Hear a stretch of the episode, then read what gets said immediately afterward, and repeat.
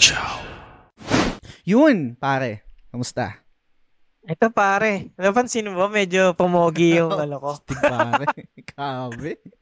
nagkaroon ako nagkaroon ako ng oras ano mag-rig ulit eh. Kasi huling inayos ko tong avatar kong to 2020 pa no. Kailangan niya na mag-refresh look no. Kaya nilagyan ko na rin ng ano bangs.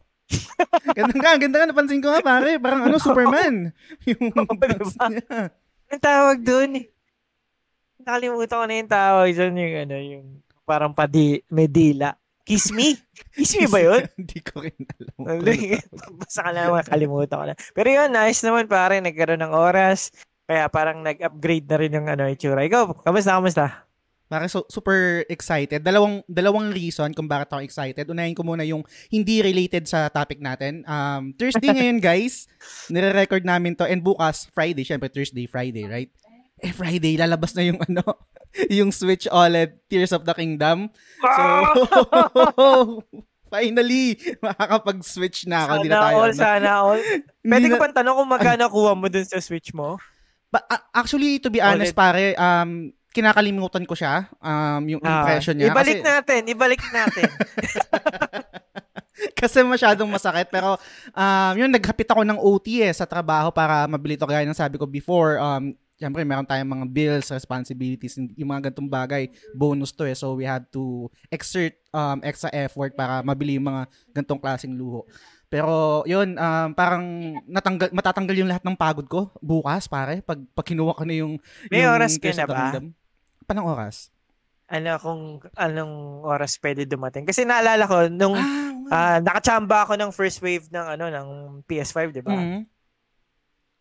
9 o'clock pa lang dumating na. Mm. Kaya 9 o'clock pa lang kinikilig na ako no, nung, nung first day niyang pinadala. Oo. Oo, kaya sana maaga mo ring makuha, di ba? Ang sarap kasi ng feeling nun eh, no? Oo nga, Nag-start ito. ka ng maganda yung ano, nangyari. Parang gusto ko nang i-PM yung, I think merong isa, ay, bawal, bawal yata sabihin yung sorry. Parang kasi kami kilalang, ano, kilalang sa Data Blitz. Pero anyway, mag-PM na lang ako sa, ano, sa page ng, ng Data Blitz para malaman kung available na para mapaaga yung punta ko doon. Anyway, um, dalawang reason kung bakit ako excited. Yung una yon dahil sa Tears of the Kingdom, bukas kukunin ko na. And yung second is dahil yung episode natin ngayon, yung topic natin ngayon, i-discuss natin yung Resident Evil 4 remake. Resident Evil. At para tulungan tayo pare to, to discuss this game, no, inimbitahan natin yung isa sa mga OG TGS na kama, Teacher Fred. Welcome sa show. Kamusta? Yeah, welcome teacher! Yun. Thank you, thank you mga sir. Kamusta?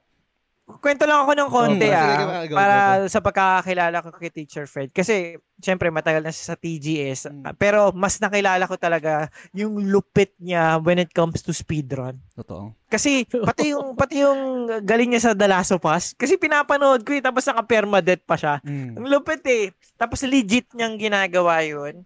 Kasi di ba may mga tricks sa The Last of Us na pwede ka mag-prone, Mm. tapos hindi ka na makikita ng kalaban. Pero siya, ginagawa niya ng legit Mm. Na grounded, speedrun, ikaw na po. Totoo. tsaka, tsaka lagi ko nababanggit pare, yan yung ano ko eh, yung, yan yung kryptonite ko sa, sa Platinum Hunt eh. Yung, yung pag may mga games na merong speedrun. So, respeto sa mga taong um, gumagawa ng mga ganyan kasi matinding pasye, pasensya yung kailangan dyan eh. Um, hindi ko, hindi ko kaya yan. ang, ang mahirap kasi sa speedrun, no, pre, yung pinagpaguran mo, halimbawa, ang up to 5 hours yung go-google mo, pwede kang, yung pinagugulan mo ng 4 hours, pwedeng mabaliwala dahil pwedeng hindi ka umabot dun sa ano mo, dun sa goal mo, 'di ba? Kaya may tendency ano, ulit ka na naman. Totoo, totoo. And yun, um, Teacher Fred, kasi kanina, backstage, next backstage, um, nalaman ko na pinaplatinum mo rin tong RE4, right? Oo, oo, sir. Na ano, sinusulit ko. Congrats ano, na kagad, pare. renta lang eh. congrats na kagad. congrats na kagad. Pero, yun, um, ganito guys, no, gusto ko muna kasi malaman yung ano natin, yung parang mabilis lang na history, kumbaga parang resume natin sa sa old game. Um, gusto kong tanongin muna si DP1. DP1, a- ano ba yung parang history mo sa RE4 bago tayo mag-proceed bago, bago tayo mag-deep dive sa yung RE4 remake. RE4, ito yung isa sa pinaka naiinggit akong game nung unang lumabas siya sa GameCube. Kasi dati, for the longest time, exclusive ang Resident Evil sa PlayStation, di ba? Mm. Tapos, biglang nung nilabas na yung ano, PS2, tapos nilabas na yung GameCube, nilabas na yung Dreamcast. Sabi ng Capcom, lahat ng Resident Evil wag nating ilagay sa PlayStation. Oh my God. Si Code Veronica lagay natin sa Dreamcast. Tapos yung next three Resident Evil na main, which is the, the, the remake of Resident Evil 1, tapos yung Resident Evil 0, pati yung Resident Evil 4, hindi lalabas sa PS2. Lalabas lahat sila sa GameCube. Kaya bad trip na bad trip ako noon. Pero nabigyan naman tayo ng Devil May Cry, pero sobrang bad trip talaga noon. Kaya uh, we have to wait one year uh, para ano lumabas siya sa PS2 pero nung nilabas siya sa PS2 grabe Ah, gets na gets mo kung bakit siya yung game of the year kung Mm. bakit sobrang na transcend niya yung yung ano yung uh, genre and in a way siya na rin yung naging ano pagtatapos ng survival horror eh Mm. nung time na yun eh kasi medyo naging action na pero makikita mo talaga yung ah, influence niya sa games up to now kasi yung ah, over the shoulder siya talaga nag-umpisa nun pare Totoo. Resident Evil 4 yun. Nalaro ko siya sa PS2 and uh, sadly, mga panahon na yun, pirated pa talaga. Nakatatlong bili ako kasi merong mga parts ng game na ayaw na gumana ng isang disc. Normal So, sa pirata yan eh, no? Oo, na pirata. Tapos biglang, ayaw gumana. Pinatest ko. Sige, sir, ano ka na lang, bigyan kita iba. Mm. Tapos biglang sa ibang portion, sa iba naman ayaw gumana. So mga nakatatlo ako before ko natapos yung game, no? Yun. Pero su- super ano, ah ilang beses ko rin siya inulit. Pero nung pagkatapos kong laruin siya sa PS2, never ko na siya ulit na laro sa ibang platform. Kasi Mm. ano eh, 'di ba, for how many years nilalabas siya sa iba-ibang platform, even sa Nintendo Wii. yes. Yung gamit mo yung nunchuck, nilabas din siya. Meron ding VR, meron din actually sa PS3 and PS4 version. Pero yung mga yun, never ko na nalalaro. Kaya yung mga may, may mga tiny details na dinadagdag, ah hindi ko na alam. Yung Hmm. OG lang talaga. Gets, gets. Sa banggit mo pare yung Devil May Cry kasi um, kung hindi kayo familiar guys, no, actually si Kamiya, um, nagde-develop actually siya ng isang Resident Evil game. Kaso habang nung nasa kalagitnaan siya ng development stage, parang masyadong na-veer away dun sa quote-unquote na DNA ng isang survival horror. And eventually, um, parang kinat off nila yon And yung game na dinidevelop ni, ni Kamiya, naging, yun yung naging Devil May Cry. And then parang Hmm. pinasa yung project kay Shinji Mikami and yan, yun na yung naging ano, yun na yung naging Resident Evil 4. And tama ka, sabi mo 2004 I think sa GameCube, tapos after a year sa sa PS2. Sobrang memorable sa akin tong game no. Hindi yung mismong um, laro pero yung experience kasi ito yung time na if I remember it correctly, parang pa-college na ako neto. Um, 2000, na, ano talaga yung edad, no? First year college. Tapos, um, first time ko rin naka-experience ng ganitong, ganitong klaseng game na over the shoulder na kasi ang ang expect ang expected sa Resident Evil before is yung mga um, fixed camera, Fixed camera. right? So super memorable lalo na yung intro nito. Pero mamaya magdi-deep dive tayo doon sa sa mismong remake, no. Ikaw naman Teacher Fred, ano yung parang history mo or mga tangent tungkol dito sa ano, anecdote sa sa RE4 kung meron ka pang naalala? Akin, sir, ano, di ba, hindi ko nga siya nalaro. Kasi PS2 yung lumabas, di ba? Pero, yung, yung, yung barkada ko at saka yung mga nakakasabayan ko sa sa PS2han, Mm. yun yung nilalaro nila, paulit-ulit nilang nilalaro. So, nakikita ko rin na, nasusub na, pang, kahit pa paano na subaybayan ko naman, yung, pero hindi ko alam yung total na kwento. Oo. Pero alam ko rin yung ano niya yung parang bigat niya dun sa ano sa game Industry. Oo. industry kung ano yung contribution niya kasi syempre gla- ano naman na eh Diyan naman na yung internet, may YouTube naman na. So, Mm. yun pala yung ano niya. Laki pala yung contribution niya sa evolution ng ng paglalaro, lalo na ng PlayStation. Totoo. So, yun. Kasi actually ito ito na yung talaga naging format ng mga third person shooter, right? Mm. 'Di ba? Parang Yeah. The Last of Us, um Gears of War, Ah. um ang dami halos lahat na Gan- ganun na yung naging naging format. Bago tayo mag deep dive, guys, no. Gusto ko munang makuha yung high level thoughts nyo tungkol dito sa sa remake. Kumpisahan ko na muna sa akin. Um to be honest, kahit nasabi ko na nalaro ko siya before sa PS2, hindi ko na matandaan yung mga detalye, pare. Ah, guys, hindi ko na mat- hindi ko na talaga matandaan. So, parang wala ako wala akong masasabi na point of comparison habang nilalaro ko tong remake. Hindi ko ma, ma pinpoint kung ano yung ano yung nabago, ano yung naiba. Meron akong mga parang para siyang mga vignette lang na alaala na ah alam naalala ko yung yung intro na to na parang biglang um, kailangan mo makasurvive tapos magtutunog yung bell biglang aalis sila yung mga ganun tapos yung yung kalaban sa lake yun natatandaan ko yung mga ganung moment pero yung talagang detalye hindi na eh so habang nilalaro ko tong remake I can say na para siyang new game experience for me Ga- ganun, ganun ko siya na-take. Pero syempre, kasi in-stream ko din siya, merong mga viewers na nagbibigay ng thoughts sila, nagtutu- nagtuturo, mga ganyan. So, medyo naaalala ko konti yung yung yung, yung ano yung experience ko before playing it sa ano sa sa PS2 no. And I can say na sobrang solid na itong ano tong remake na to RE4. Mamaya mas magbibigay ako ng detalye. Ikaw DP1, ano yung high level thoughts mo tungkol dito sa sa remake? Ako, ah, ano eh, parang sobrang taas ng expectation ko kasi yung Resident Evil 2 na favorite Resident Evil ko, sobrang pinaganda rin ng ah, Resident Evil Mm. Ah, 3 remake eh.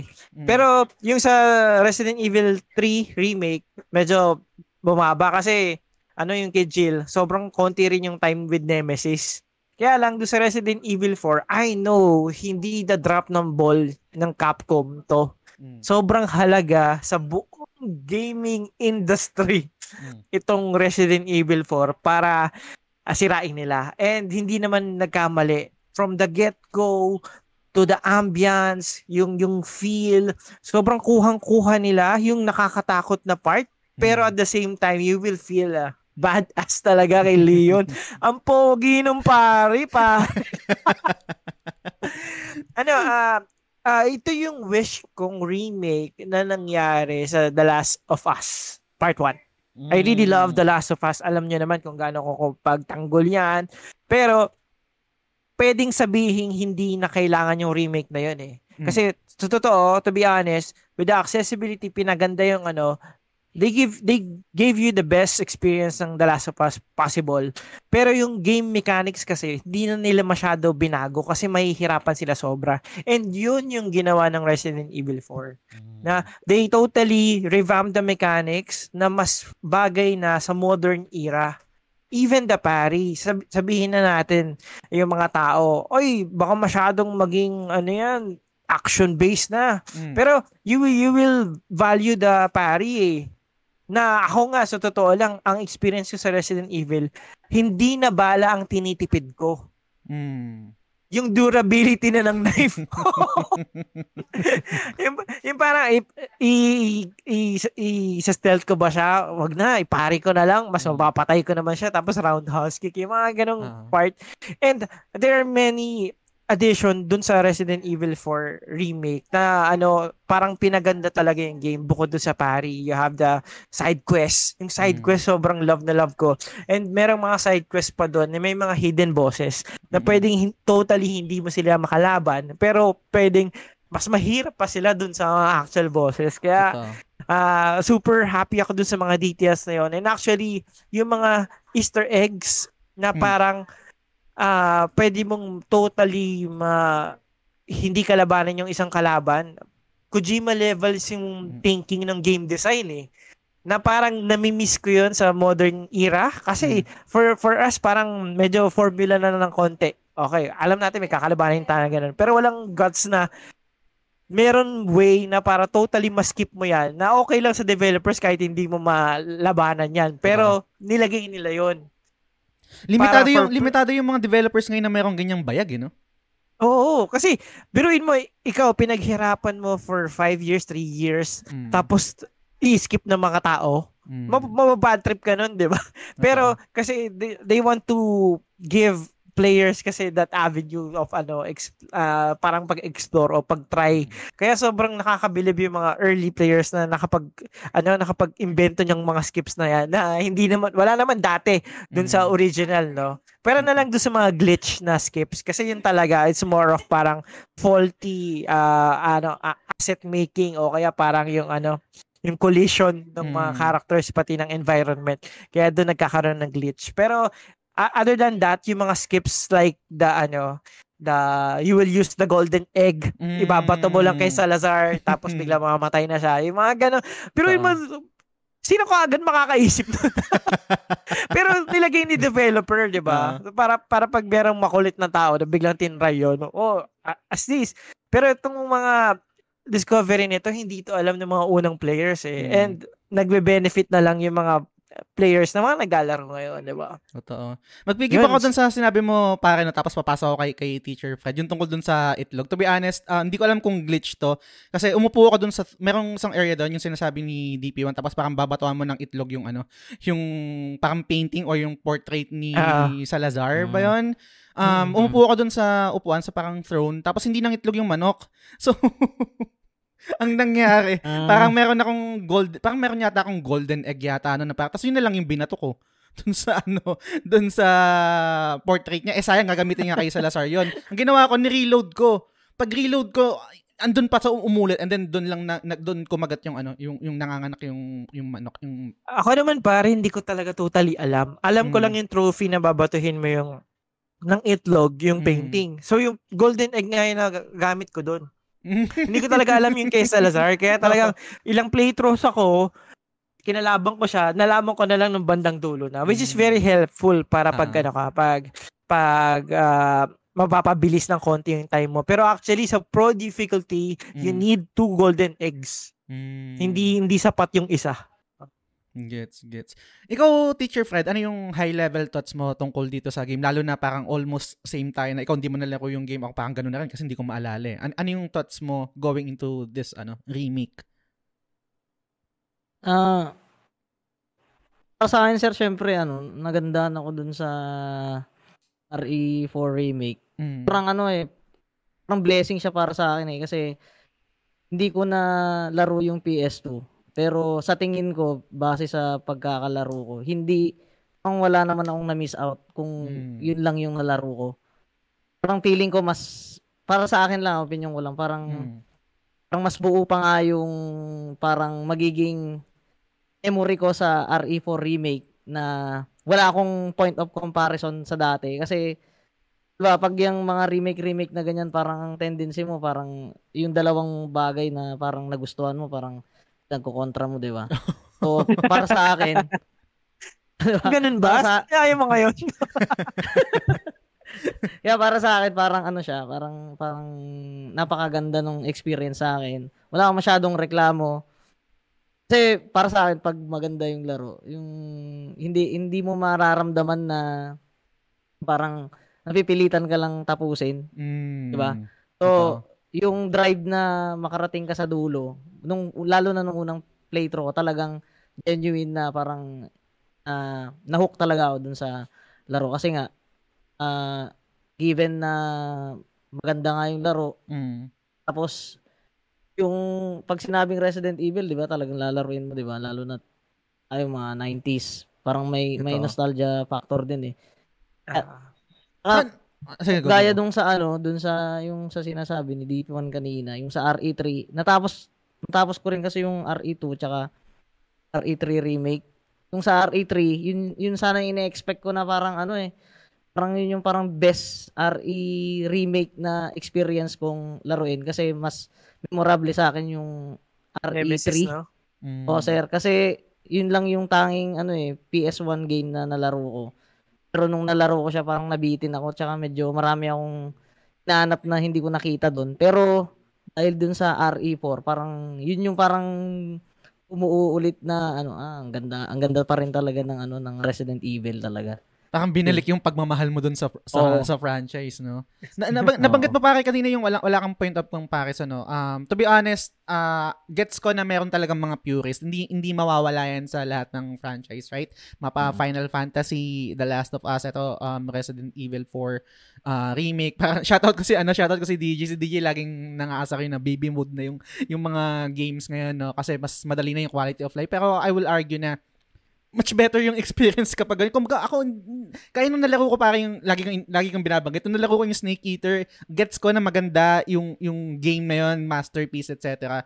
Pero kung hindi mo siya na-experience before or nung time na mismo kung kailan siya na-release, mahihirapan kayo. Meron kang parang um, learning curve kung paano mo kukontrolin yung character. Yung dito kasi sa sa remake, kung tama yung memory ko, isa sa, sa, sa, isa sa mga malaking changes is yung makakabaril ka na habang naglalakad, di ba?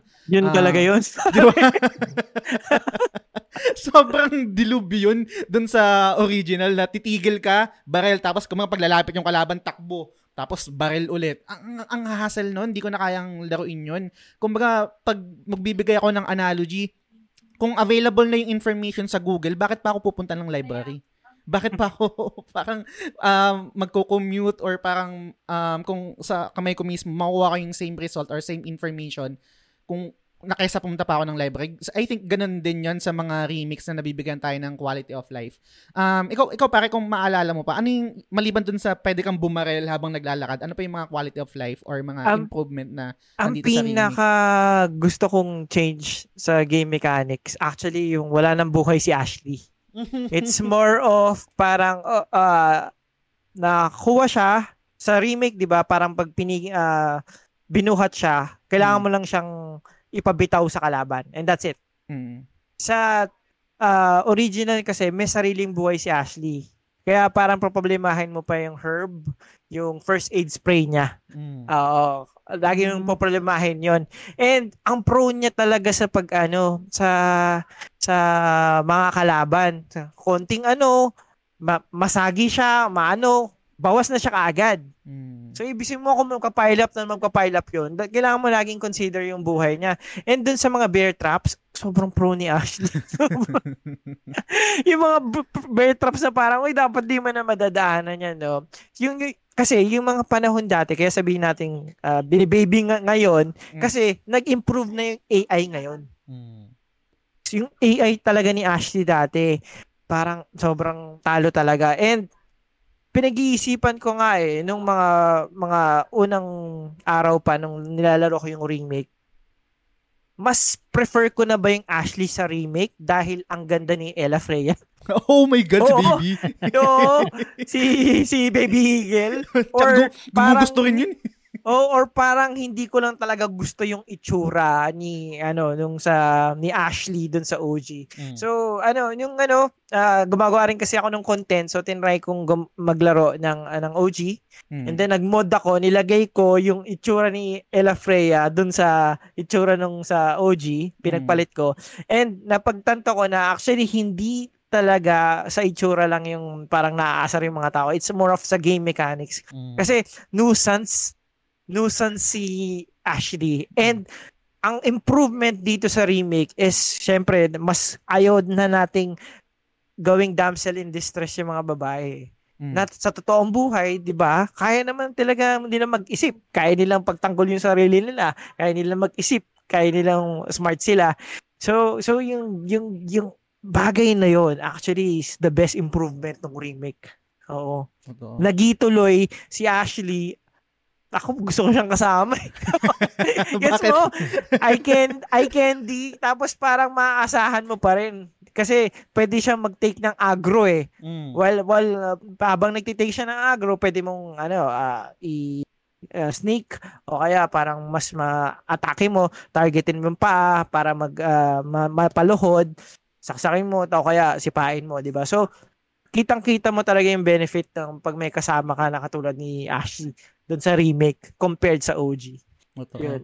Yung nung nag-stream ako neto ng RE4 actually uh, dumadaan-daan si si teacher friend no tapos talagang nap- napansin natin parang talagang gumugusto si ano no si Ashley kay Leon. Ah, May Ang, mga ang flirty, no? Grabe lahat ng linya eh. humihirit Oo. talaga eh no. Pero um gusto kong gusto kong tanungin ikaw teacher Fred no pagdating dito sa RE4 remake syempre um gaya ng sabi mo kanina um, wala kang point of comparison eh no. Um gu- gusto kong gusto kong malaman sa kasi in terms of remake lagi na natin 'to napag-uusapan no. Um can you consider this remake na as a new game na rin talaga sa experience mo? Hin- Hindi na siya yung parang hindi, wala wala ka ng parang drive na try ko nga experience yung yung yung original, parang ganyan. Para para magkaroon ka ma- makumpara kung ano yung mga differences, kung same ba siya, etc. Ah, and sir, pa- pa- parang ano eh, parang yun na nga, parang gaya ng sinabi ko kanina, parang solved na ako na feeling ko wala akong na-miss. Mm. Kahit yung RE4 remake lang yung yung nalaro ko. Kasi full naman yung experience. Wala nga naman akong parang base din sa mga nababasa, napapanood Oo. sa internet. Parang parang high praise naman sila eh. Tsaka sa experience ko nga, na-enjoy ko naman. Wala naman akong parang ano kaya ano kayang bago, ano Oo. kayang ano. Kasi lalong ah, ano ko pa lang, kalalaro ko pa lang. Kaya parang goods. Ito, ito pare, parang su- super curious ako, no? Kasi nga, wala kang point of comparison, no? And isa to sa mga parang naging talking points ng mga quote-unquote purist, naging way pa para i-review bomb yung game sa Metacritic. Anong thoughts mo doon sa voice actress ni Ada Wong? Ah, si hindi ko nga siya napansin sir eh, kasi mas para sa akin hindi sa akin lang to. ah. Hmm. Solid Ashley, Hindi- di napansin si Ada. Oh. Lagi ko sinasabi. Actually, talaga ano kaya opinion ko yan, mas mas maka-Ashley ako kaysa Mm. maka-Ada. Pero yung yung tungkol doon um hindi kasi masyadong nagmamatter sa akin sa RE4 remake yung mga mga voice actress kung sino yung gumanap kay Leon, kay Ashley. Hindi ako masyadong invested sa kanila, sir. Sa Mm. totoo lang. Pero, pero kung ikukumpara ko sa ano, yung Ada ng RE2 remake, which is na-experience ko naman, Oo. talagang medyo hindi at par yung, yung sa tingin ko parang delivery nung, nung character nung, nung gumanap sa RE4. Pa- para bang Maybe. ano? Para bang yung gaya nung sabi mo, no? Parang nawala yung quote-unquote lande or yung pagiging sultry ng boses ni, ni Ada Wong dito sa E RE4? Oo, medyo sa akin kasi sir iba yung take ko eh kung bakit ganun. Kaya Okay. hindi rin ako hindi hindi ko hinahanap din yung lande. Hmm. Kasi para sa akin no, may may may may kwento behind eh. Parang may konteksto kaya bakit ganun si Ada. Parang yun yung tanggap ko. Hmm. Kasi 'di ba sa RE2 remake parang kakita lang nila ni Leon. Mm, Diba?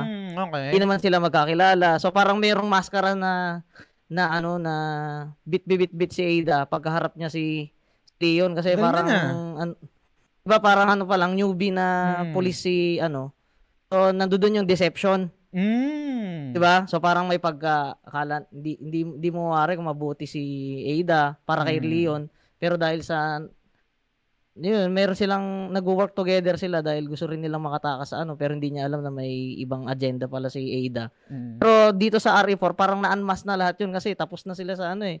Na-reveal na lahat yung parang cloak ni Ada sa RE2 eh. Kaya sa tingin ko, parang hindi na kailangan mag-pretend ni Ada Wong sa RE4 remake sa yung maging parang ano ba, parang pa-sweet, pa-tweetums na malande, ganyan, na kailangan pa yung ano, parang kunin niya sa lande o yung anong tawag dito sa looks o Oo. kung ano man yung pwede niyang ang grab kay Leon para ma-manipulate niya si Leon Mm.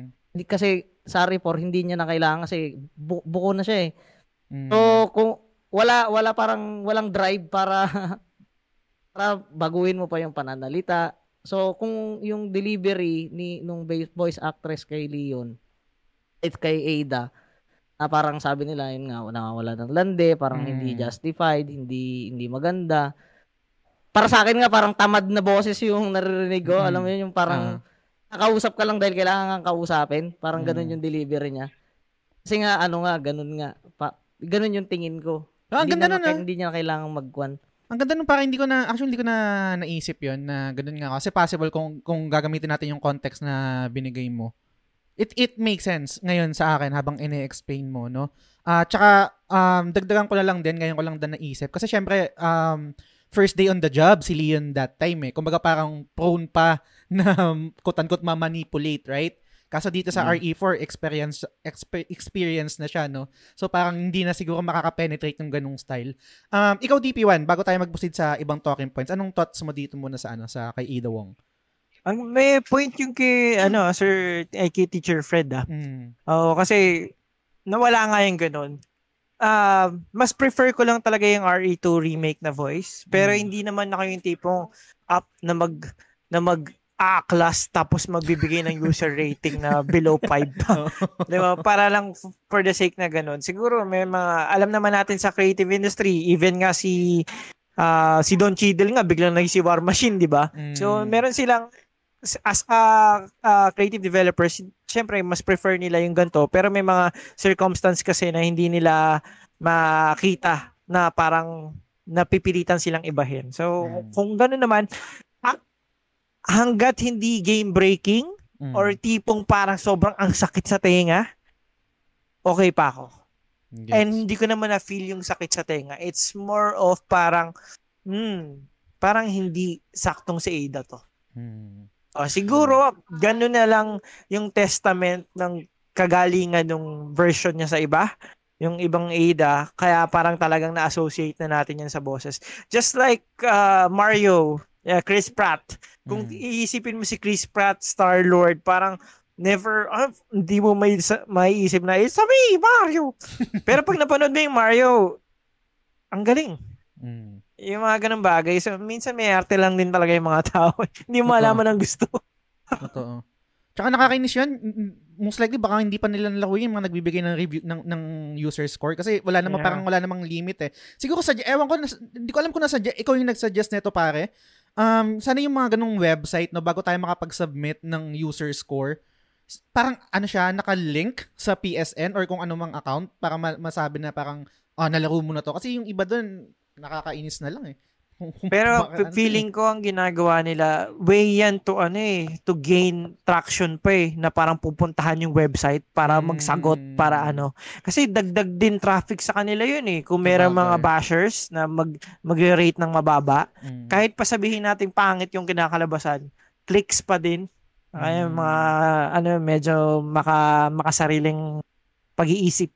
Mm, totoo. So, dito pare mag-proceed tayo sa sa story no. I, I'll be honest, totally honest, guys. Um halos parang secondary lang sa akin yung story to the point na parang wala rin akong masyadong pakialam. Ang nag nag-shine talaga sa akin dito is yung gameplay, tapos exploration, etc.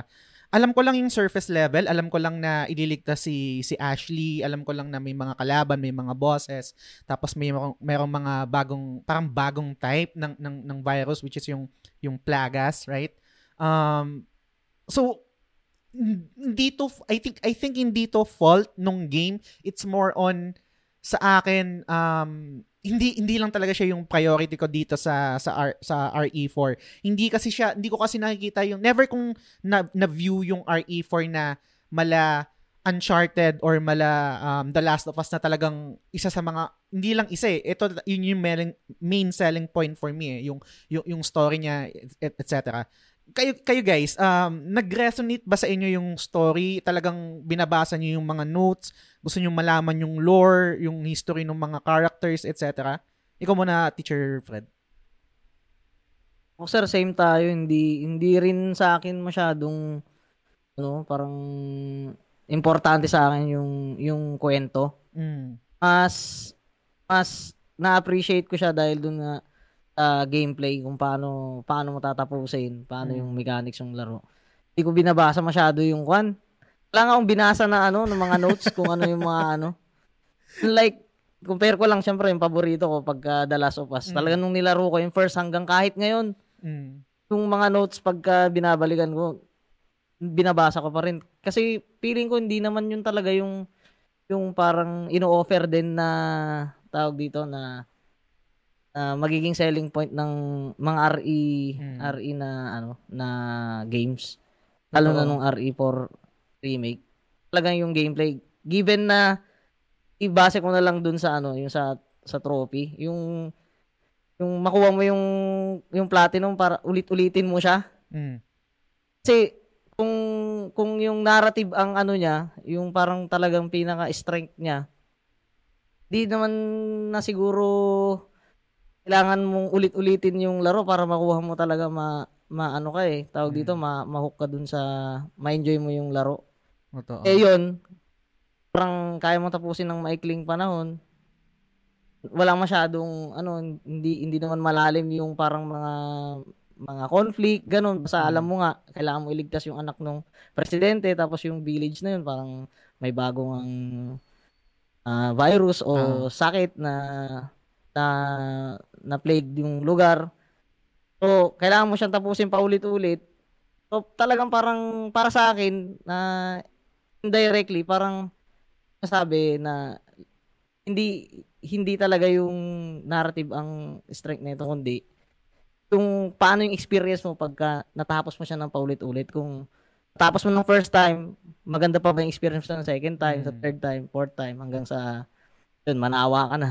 Ito. So, yun. Hindi, hindi, siya- hindi siya yung parang sa The Last of Us na ilang beses ko na na-experience yung intro po ko ng ina na, naiiyak pa rin ako. Yung mga scene doon, Oo. yung sa bar, yung sa barn scene ba yun, etc.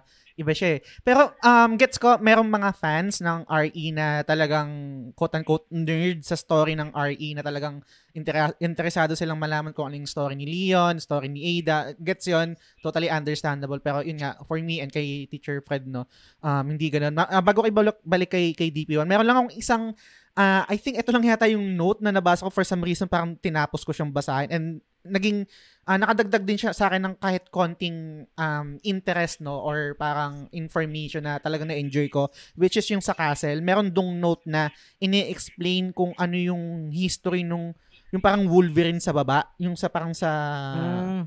na, Mm. na nabasa nyo ba yun na parang um, na, na, na pass down ng na pass down yun tapos parang ang nagkukwento is yung caretaker tapos eventually bago mo ma, naharap yung kalaban na yun ah meron ka nag-create kagad siya ng konting takot and curiosity ah, ano kaya yung pwede kong makita dito ano yung kalaban ko dito ano yung mini-mention dito nung caretaker na nandun sa parang nakakulong or nakatali or nakakadena dun sa sa ilalim, etc. I- ikaw pare, anong thoughts mo sa sa story or sa narrative na itong RE4? Same ka lang din ba namin na parang wa- wala rin masyadong pakialam? Ako, ano, ah, s- gagaya niya ng nasabi niyo, super basic lang naman. Yung unang beses ko na laro siya, OG, it's more of parang, yun nga, magliligtas ka ng anak ng presidente, may virus, mga ganon. Mm. Ganon ko lang siya tinik. Pero itong remake kasi, ano, napansin ko si Capcom, ginagawa niya ng canon lahat ng remake. Canon, ibig sabihin, yun talaga yung pagbabasihan ng lahat ng Mm. kwento ng Resident Evil. Kumbaga, yun yung, yung, yung kung magkukwentuhan tayo, yun na yung canon, yun yung titignan natin tama. And kung mapapansin mo, Resi- ah, RE2, RE3, RE4, 7, and 8, tinry nilang pagkonektahin, tagpi-tagpiin.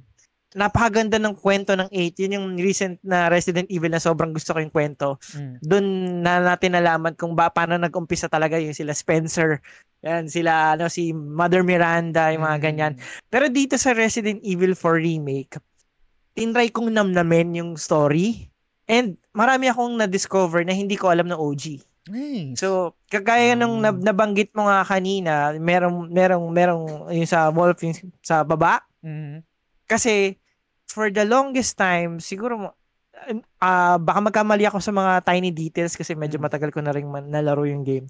Um, ano, ah for the longest time, centuries ago o kaya pa kung ilang taon man, yung Salazar family is actually taking care of that ano virus. Mm, okay. Kinukulong nila underground. Okay. Mm. O kinukulong nila yan underground para maprotektahan yung village, hindi kumalat sa kung saan. Mm. One uh, one day, parang merong isang lolo na nakahalubilo ng isang ganyan and then parang nagkasakit siya and then parang doon sa buong village ah, parang pinag ah, hihinalaan na siya. Ano nangyayari sa kanya? Yung ganun. So nagkulong siya sa ano nagkulong siya sa bahay tapos medyo ah, na na nasa ah, nag-mutate na siya ng konting mga Mm. ganyan. Na nababahala na yung buong village. And at, at that time yung village chief nila si Chief Mendez Mm. yung yung nakala Yung yung, kalbo. pwede mong skip oh, yung kalbo. Mm. So, he decided na para maprotektahan yung village ko, sunugin ko na lang yung bahay niya. Para mawala yung virus na yun. Mm. And, yung lolo na yon is actually lolo ni Luis Serra.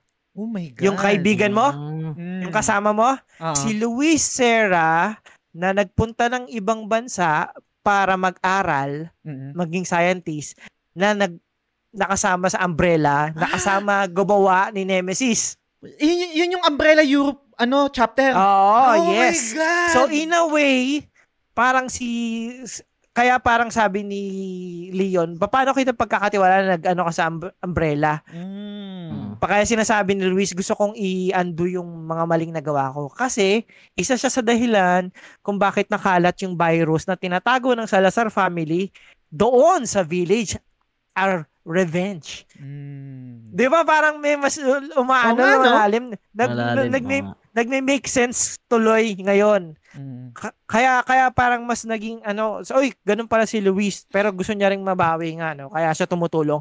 Kaya napansin nyo kung bakit ang dali-dali ni Luis pumunta sa iba-ibang lugar ng village Oo. kasi taga doon siya dati. Native pala siya doon. Parang, Yes. Oh my God. Ayos yun ah. Ba't, di, Oo. ba't hindi natin kasi binasa pare yung ano? Teacher Fred, no? May- story. Teacher Fred, May ma- ano- ma- mababasa mo yon pag bumalik ka doon sa mansion ni Chief Mendez. Bago mo Hmm. makalaban yung yung yung malaking aso na nag-mutate. Hmm. Oo. Mm. Pa- Siguro na anakwan ko na yun, sir, na, na nakita ko na, hindi lang ko lang talaga, parang wala akong interest na parang laliman yung ano, yung parang... pag tagpi-tagpiin kasi pag pag binasa mo lang siya as is mawawala ka din eh kasi Mm. yung yung next nakadugtong nung ang layo na. Guess mo yung ganun. Oo. Oo. Sayang lang ano, sana may konting tawag dito. Parang ginawa din sila na part ng laro na parang Mm. makokompel ka din na explore either part ng quest na ganito or kung ano man yung bigyan ng mapik man lang yung interest ng mga casual na gamer kagaya ko na ano Ito. explore din at basahin para Pero- lumawak. Sa sa tagal din naman yung Resident Evil hindi talaga nila ano forte masyado yung story. Oo. Talagang kumbaga parang kung magbibigay ka lang ng extra time na oy tignan ko nga to kaya research ko nga to para mapagtagpi-tagpi. Pero ano promising yung story niya as a whole na ngayon Mm. pag pag naghahanap kayo ng timeline ng Resident Evil uh, na, ah, nagme-make sense hindi siya katulad ng Kingdom Hearts na parang w- wala ka pang gitna parang wala ka ng pake bahala na kayo Pare, may pake naman ako sa Convoluted, 1. Sa ganun. 1 may pake ako sa 1. Tsaka konting 2. Pero super super gets yung gaya ng sinasabi ni Teacher Fred na at least kahit pa paano nagkaroon ng ng hook. Kasi parang kung kung gaya ng kinakwento ni DP1 na doon ka magbabase, yung mga magbibigay ka ng extra effort para intindihin yung story through notes, i-connecta mo sa kung ano man yung nakikita mo. Kasi gaya ng sabi mo kanina, 'di ba, parang na-connecta ko lang siya. Ah, kaya kaya pala merong ano, merong um ay parang lab tapos alam ni Luis 'yon dun sa parang latter part nung nung game. Um, tapos mag, mag-transition din ako dun sa isa sa mga favorite scene ko. Para hindi ko sure kung meron neto sa sa original, correct nyo ako. Um, para siyang ano eh, parang reference sa ano sa Snake Eater, yung nahihilo-hilo siya tapos parang 'di ba sa, sa in sa Snake Eater yung may mga ghost, yung nasa parang nasa tubig area ka nun. Tapos yung dito naman Ah. kay Leon, yung parang ganun din buwat-buwat niya si si Ashley. Tapos parang nag-hallucinate siya, yung ganyan. Parang na, na-connect ko na, ah, parang ano to ah, parang reference ba to? Ganyan. So, hindi ko alam kung meron nun sa original. Meron ba sa original nun? Yung part parang eh, pwedeng mali ako ah, pero Mm. parang wala akong naaalala na gano'n. Hmm. Paborito ko, ang ganda ng, ang ganda ng section na yun. Um, mag-transition lang ako ng mabilis con- konti, no? Mag, mag, ano ko, um, list lang ako ng konti sa pinag-uusapan natin. Kasi nabanggit mo na rin kanina dito, DP1, no, is yung, yung tone. If I remember it correctly, yung original na RE4, meron siyang ano eh, um, parang brownish yung, yung palette niya, color palette niya. Dito mas Mhm. naging dark siya and na-maintain niya rin yung vibe na nakakatakot. Pero one thing lang na I think ah, pwede kong i-criticize, personal take ko lang to is, kahit sobrang gustong gusto ko yung RE4, um, gusto ko yung gameplay niya and gets ko yung um, influence niya sa industry, I think kung bakit mas lumalamang pa rin yung RE2 sa akin is yung tinatawag nila na yung lugar is parang part para siyang character as it is. Kasi sobrang iconic nung nung RPD for me dito kasi sa RE4 um 'di ba nag-iba-iba ka ng location nag-start ka sa sa village tapos sa castle and then dun island, right Um, gets ko rin naman yun dun sa mga previous games, no? Merong, merong mansion, merong RPD, tapos may ibang location, tapos um, yung lab, etc. Pero hindi siya nag-register sa akin as iconic yung setting eh. Ewan ko lang, parang mas lamang, dun, luma, dun humihigit sa akin yung RE2, kaya yun pa rin yung number one ko, and then syempre yung remake, right? Um, bago ko ibalik kay DP1, ikaw, Teacher Fred, anong, anong thoughts mo doon sa color palette and then doon sa, sa setting? Mas nakakatakot ba siya? or mas mas iconic pa rin yung mga previous na Resident Evil for you? Sa akin, sir, ano eh. Di rin ako natakot kasi in terms of para sa akin parang hindi talaga nakakatakot yung RE4 remake. May, may mga parts na ang gulat, yung mga jump scare, parang ganun. Mm. Pero yung yung yung experience ko sa RE2 remake, ano eh, iba eh. Parang yun talaga parang yun nga sabi mo nga parang part may character yung yung lugar na itself parang may may kwento na Mm. Yung vibes, yung yung siguro lahat na ng mga elemento na nando doon is nakakadagdag ng tension. Mm. Ewan ko lang din kung dahil din dag, nakaka nakakadagdag ng parang takot yung yung pagiging yung yung gameplay din nung RE2 remake pas dun sa parang nag nag-ano sila ba parang parang fit parang nagko-complement Mm. na nakakatakot yung kwan tapos yung paano mo laruin yung karakter kasi 'di ba doon di ka nakakapari Mm. di ka nakaka tawag dito parang kung kailangan mo lang iwasan yung yung kalaban eh ano talagang iikot ka parang ganyan yung yung pagiging helpless ba ni Leon parang nakadagdag din ng Malaking tulong din doon si Mr. X eh. Na Totoo, hinahabol ka niya. Oo. yun, ang, ang, actually, ang talino talaga nun ng Mr. X pati Nemesis. Mm. Sana lang ganun din sa remake 3 eh, no? Pero imagine nyo na lang kung meron ganong type of character sa village. Dun sa RE4, di ba? Nakakatakot. Meron siyang isa pero ano portion lang siya eh, si Lady Miranda, no, parang 'di ba lagi kang hinahabol, pero may may malit na portion lang siya dun sa sa vi- ay sa, sa village ba mismo o dun sa RE village, sorry. Ah, sa RE4. Na, ah, sa RE, na- sorry, sorry. Akala ko yung sa Oo. RE, RE village kasi Si sa E Lady, RE Dime- Lady. Dimitras yata yung iniisip mo lagi. Ikaw talaga. Wala naman siya dito. akala natin ito kung village yung village na RE. Pero yun, para ikaw ikaw DP1, anong thoughts mo sa ano? Um dun sa talking point na yun na mag, nag, mas nalalesen yung takot kasi mas quote-unquote capable na si Leon, may pari, ang daming pwedeng gamitin, and then yung, yung color palette and setting, etc. Ayo, ah, agree ako dun sa wala talagang takot. Wala. Okay. Oo, kasi ano eh, ang astig masyado ni Leon. Kaya never akong natakot. Pero, ito masasabi ko ah, Mm. nakakatakot siya pag pro difficulty. Oo, oo, agree ako diyan sir kasi, Oo. Sige, kwento nyo nga sa akin. kasi, pare, parang kada portion, parang boss fight. Kasi inaalala mo lagi, anytime, oh my God. Tapos, wala ka pang autosave, di ba, Teacher Fred? Oo Tapos naabutan ko pa yung ano, yung yung time na in order for you to get the hand cannon. Wala Mm. pang mercenaries kasi noon eh. Kailangan mong laruin siya ng new game tapos lahat ng gamit mo base lang base weapons. Bawal ka Mm. gumamit ng any kind of special weapon. Ang Yes. hirap nun pare, lalong-lalo na ang pinakamahirap na part sa akin sa lahat, the entire Resident Evil, yung pro difficulty ng nasa cabin ka, yung nasa loob ka, tapos sobrang daming kalaban na Mm. tu- tuloy-tuloy sa'yo. Kasama si ang Luis. hirap nun.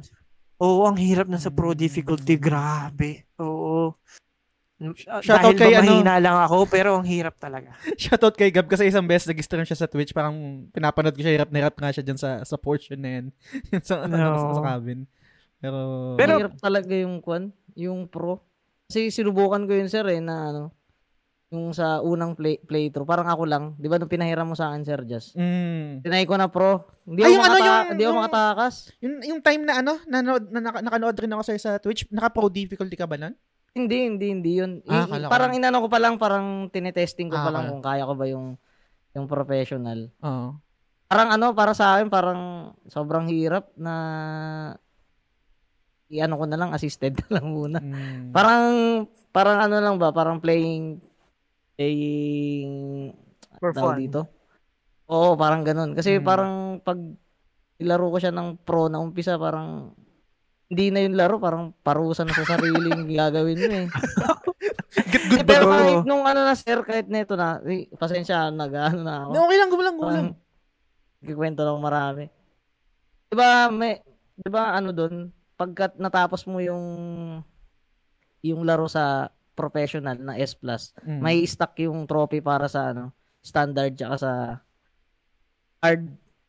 Mm-mm. Yung, Yes, yung dalawang S trophy na yun. ka. Para, parang ano, parang tatlo na agad kung kaya mo rekta na professional, new game, tas S+. Mm. Ah, Tinay ko yun. Pero doon pa lang ako sa village, di ako maka, di ako makaalis. Kaya medyo nangiyak-ngiyak ako doon. Inulit ko na lang, tinaga ko na lang na anuhin yung, ano, yung standard tsaka yung hardcore. Ang Hardcore. talaga. Oo, Mahirap siya talaga. out- Hindi siya one out, ah, ano, one out of 10. Pero, ah, Teacher Fred, tan- tanong kita, kasi ang pinaka nahirapan akong part, yung uh, cabin sa village, pati yung water wheel. Yung kailangan mong, ang daming archer sa taas, tapos sa baba, napakaraming may naka-shield pa, tapos biglang aaning ka. Tapos kailangan mong mailagay na water wheel, tapos kailangan mong ikutin. Mm. Doon ako, nagta- nahirapan ako sa professional difficulty nun. Grabe, nahirapan talaga ako. Sa mga boss, may mga technique naman kasi, kung Mm. parang kung nakapag-prepare ka, kakayanin mo naman, pero mahirap pa din. Pero yung mga zombies na magpapile sila. Kasi pare, sa standard difficulty, ang hirap na rin makapapabagsak yung kalaban. Ay, hindi Sa sila mabilis ma-stun? Oo, hindi. Kaya hindi. Sa standard, pag nabaril mo yung paa niya, Oo. mapapaluhod sila, di ba? Pero Ah. kailangan mo pa rin sipain, mga ganon. Pucha, sa pro difficulty, parang nakailang, medyo ubus na yung magazine mo, hindi pa tum lumulukod yung isa. Oh my God. Oo. No, kahit headshot pa, hindi, hindi ka agad-agad na masastan sila eh. Tapos, mas marami pa sila, mas aggressive pa. And syempre, pag once na ma-atake ka, ang laki ka agad ng bawas. Mm. Ang laki talaga, oo. grabe. Tapos ano pa Respeto. sa professional difficulty, Teacher Fred, kung tama pagkakaalala ko, mas konti na rin yung amos mo. Tapos kung mag-upgrade ka o bibili ka ng weapon, mas mahal. Kumbaga parang pinahirap niya talaga yung Yun yung ano pare, Pero, mag- magpigil ano, ng... Ay, sige, ikaw muna, Teacher Fred. Go, go, go. Pero para sa akin, sir, ano, okay sana yung professional mode para ano, tawag dito. Kung medyo, medyo may mechanics lang na magpapadali pa ng konti. Parang ano talaga kasi, parang, parang impyerno yung ginawa nilang ano eh. Ma- mahirap patayin yung, mahirap patayin yung kalaban, konti yung bala, walang save, walang auto-save. Diba? Parang, parang kalbaryo talaga eh. Pero kung medyo, pinalian lang nila ng konti, maganda siya kasi doon ko nata- naramdaman yung takot. Yung alam mo yung parang naglalaro ka, feeling mo yung yung panganib, ikaw din yung nakakaramdam Mm. na talagang gusto mong niingatan mo wag siyang mamatay, ganun ay. Doon yung parang tension, hindi kagaya doon sa ano nung nilaro ko ng standard. Parang hinahanap ko yung ano eh, sige, sige ano, ah, tagayin niyo ako, kaya ko naman ipare yan eh. Spam mo Mm. lang yung ano, di ba? Parang sinusugod mo siya. Hindi ko alam ah, kung parehas tayo nito. Ang pinaka natatakot ako sa professional is kasi 'di ba, in order for you to get the S plus na na rating, kailangan 15 saves lang. Mm. All throughout the game 'yun ha. So ang, Mm. ang tendency magsisave ka lang is the start of the chapter. And for you to get to the end of the chapter, napakarami mong pagdadaanan. Mm. Minsan, nangyari sa akin, na nalagpasan ko tong sobrang hirap na to, nalagpasan ko tong sobrang hirap na to, nalagpasan ko tong sobrang hirap na to. Three sections nalagpasan ko. Yung pang-apat na medyo padulo na, dun pa ako napatay. Ibig sabihin, pagdadaan ako ulit yung hirap na hirap akong mga section. 'Di ba? Yan yung grabe sa professional. Kasi ang medyo mali rin sa ako sa sa situation ko. Pinagsabay ko yung run ko ng S plus run, pati yung no special weapon run. Mm. So, ibig Mm. sabihin, yung kinuha ko yung S plus ng professional, hindi ako gumamit ng Chicago Sweeper pati hand cannon. O any any special na ano. Ang hirap po siya. Sobrang hirap. May pagka masokista ka pala, sir. Kasi pang, pero pang ano na yun ha, kahit ganun yung ginawa ko ha, pang ano na yun, pip playthrough na yun. Il- ilang playthrough ba yung advice na para ma-platinum to? Para sa 6 nor- to 8? Ah, okay, 6 to. 6 to 8. Oh Yung pinaka parang ano parang madali 8 parang uta-utayin mo hanggang sa makapag-upgrade ka, 'di ba? Mm. Parang ganun yung pinupush sa'yo nung nung laro eh. Kung di mo Oo. kaya na ano, hindi ka talaga malupit. Kasi merong ano eh, pag natapos mo siya ng S+, na gumagamit ng special weapons ha, magkakaroon ka na ng infinite weapon pag nagkaroon ka ng cat ears. So, ibig Mm. sabihin, all throughout dun sa ano lahat ng gamitin mong weapon, infinite na. Ang laking tulong nun, sobra, as in. Pero, kahit infinite weapon ka, hindi naman madali ka agad, ah. Yun lang masasabi ko. Pare, guy, Teacher Fred, um, gusto ko lang mag-comment dun sa pinag-uusapan yung na difficulty, no? Gets ko hindi ako ma- ma- magaling, no? Kahit yung normal, nahirapan ako eh. So, what more pa yung sinasabi na professional tapos mayroong mga certain um, ty- uh, way of gameplay na gagawin nyo para ma- makuha yung trophy. Kasi, nung ni-stream ko siya, sobrang nag-struggle ako kasi um, parang nahirapan ako kung hindi ko pa naiintindihan, babarilin yung, yung tuhod, tapos sisipain ko, etc. May mga boss na ilang beses ako namatay. Actually, yung last boss, ang, siguro mga nakatatlo o apat na try ako bago ko na natalo yun or lagpas pa. Hindi, siguro pwede ko na lang sabihin na assessment sa sarili ko. I think maganda rin naman talaga yun no, na ma-assess mo yung sarili mo and kung magatanggap mo. Hindi, hindi yata siguro para sa akin yung mga third person shooter, pare. Mga ganito. Um, so, super struggle sa akin yun, kahit yung normal difficulty lang. So, super taas ng respeto sa, sa mga katulad nyo na talagang pina-platinum to and malupit sa sa ganitong klaseng genre. Mag mag-piggyback lang ako, ay mag-piggyback, mag-transition lang ako sa isang tanong pare kasi um pwede niyo i-relate to kung anong difficulty ng ng nilalaro nyo, no. Ano yung pinaka boss fight na paborito nyo and um pinaka nahihirapan din kayo. Unahan ko na sa akin. Sobrang nahira- ako yung last boss talaga nahirapan ako doon. Um lalo na kapag yung ah, hindi ko pa ma-figure out kung ano yung kailangan kong gawin. Tapos lagi akong namamatay nag, na, na yung tamang positioning ng character ko, lagi akong natatamaan ng parang buga niya na parang bugang kulay itim, etc. Um, super struggle ako noon nung nag-stream ako. Kayo guys, um, considering na medyo mas ah, magaling kayo sa akin sa ganitong genre, ano yung pinaka mahirap sa inyo na, na boss fight? Ikaw muna, ano, Teacher Fred, sorry. Um, Tingin ko lang sir, ah, hindi ko pa hindi ko pa siya natatapos ng professional Mm, na ano ah, na ay, yung S Difficulty. plus. Mm. Hirap nun eh. Kaya ano, yung ano lang yung new game plus na ano, yung S na nakuha ko yun. Mm-mm. Pero dun sa unang playthrough ko talaga, yung nahirapan ako yung kay ano, kay Salazar. Ah, okay. Yung Oo. pwede mong batuhan ng itlog? O yung patuhan ng itlog. Di ko naman kasi alam na pwede pa lang, may ganun pa lang trick no na Itlog pala siya. itlog. Eh, pwede, pwede pa lang itlog na ibato para mapadali yung buhay mo. Hindi ko alam yun eh. Talagang sinaga ko yun na ano na patayin. Mm. Alam mo ba, Nakailang try ako dun. Ah, wait lang, warning ano lang kita, Teacher Fred, pag naabutan mo siya sa professional, nung unang try ko sa kanya sa professional, babatawan ko siya ng itlog, eh, hindi ka nga pwede mag-save, ah, walang autosave, di ba? So, ibig sabihin, sa start ka Oo. ng chapter, eh, dulo ng chapter yan, di ba? Yung baong kong itlog, binato ko, hindi tumama. Grabe naman dun. Nagmo, Ulitin mo pa yun. ko, Sobra mura ko, pare, sa isip ko. Madaling araw ako naglalaro nun eh. Na, sabi ko, ano? Kasi isa lang yun eh. Isa lang yung golden egg ko eh. Ah. Oo, eh. Isa lang talaga eh. Kaya pagbato kong gano'n, bu- Pugtsak yung mintis. Ulit ako. oh my God. Mababaliw ako nung pag ganun. Pero, Pero sa akin, sir, oh, go. standard lang, ano, hirapan na ako. Parang, doon ko na feel na, ano, parang, actually, kahit nahirapan ako nun, parang nai-enjoy ako kasi parang ang ganda nung laban namin dun eh. Mm. Oh, parang yun yung yung isang part na bukod dun sa cabin fight na talagang na-enjoy ko kasi yung ibang yung halimbawa yung sa zombie, dali-dali ilagan din eh, parang easy lang din eh, pero yung doon may may challenge pero sakto lang hindi naman yung parang kalbaryo na kailangan mong pag-google ng 20 oras para matalo lang yung boss na yun. Hindi yung parang mali niya ganun, hindi naman eh. Sakto lang ba? Yung, wal, walang ganung ano naman. Ah, mahirap siya pero enjoy. Enjoy- enjoyable naman. Okay, gets. Um, ikaw, DP1, ano yung best boss fight sa'yo or yung nahirapan ka din na boss fight? Pinaka Paano ang best boss man? fight sa tingin ko si Teacher Fred gustong gusto rin to. Yung kay, kay, kay Krauser. Kasi ang sarap niyang ipari Mm. talaga.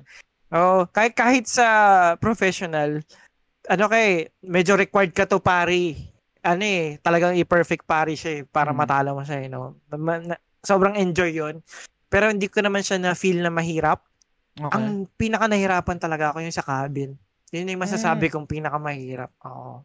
Oo, kasi at, at that point kasi, lalo na kung ano yung new, new game ka no wala ka pa masyadong weapons and hindi pa upgraded talaga lahat yun Gets. so ang hirap talaga nung part na yon may mga na-discover silang technique eh na parang kasi in order na kumonti yung makakapasok na kalaban doon Mm. kailangan mong harangan ng planks yung windows Mm. So, Mhm. oh, so kung naharangan mo kaagad 'yon, mas konti yung lalabas. So, mas may chance na mabuhay ka, no. Merong mga technique na ano, hindi ko na alam 'to, eh, hindi ko na naabutan 'to, eh, pero may mga na-discover yung mga malulupit na gamers na ma- mas maaga pa nila na ano, napa- napapalabas yung plank. Mm. Kung ibig sabihin, mas konti Mm. yung required silang patay na zombie.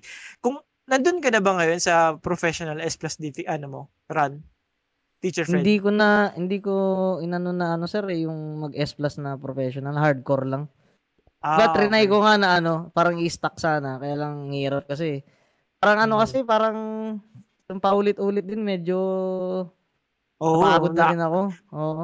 Ah, sa totoo lang, pagkatapos ko nung Resident Evil 4 remake ano, ah nilalaro ko na lang siya for content dahil nagmo-mod ako. Mm. Pero ah, na-drain talaga ako noon. Sabi ko ayoko na muna ng mahirap na games. ayoko na muna. Napagod talaga ako doon. Baka kailangan mo mag Stardew Valley dyan, pare. Palette cleanse.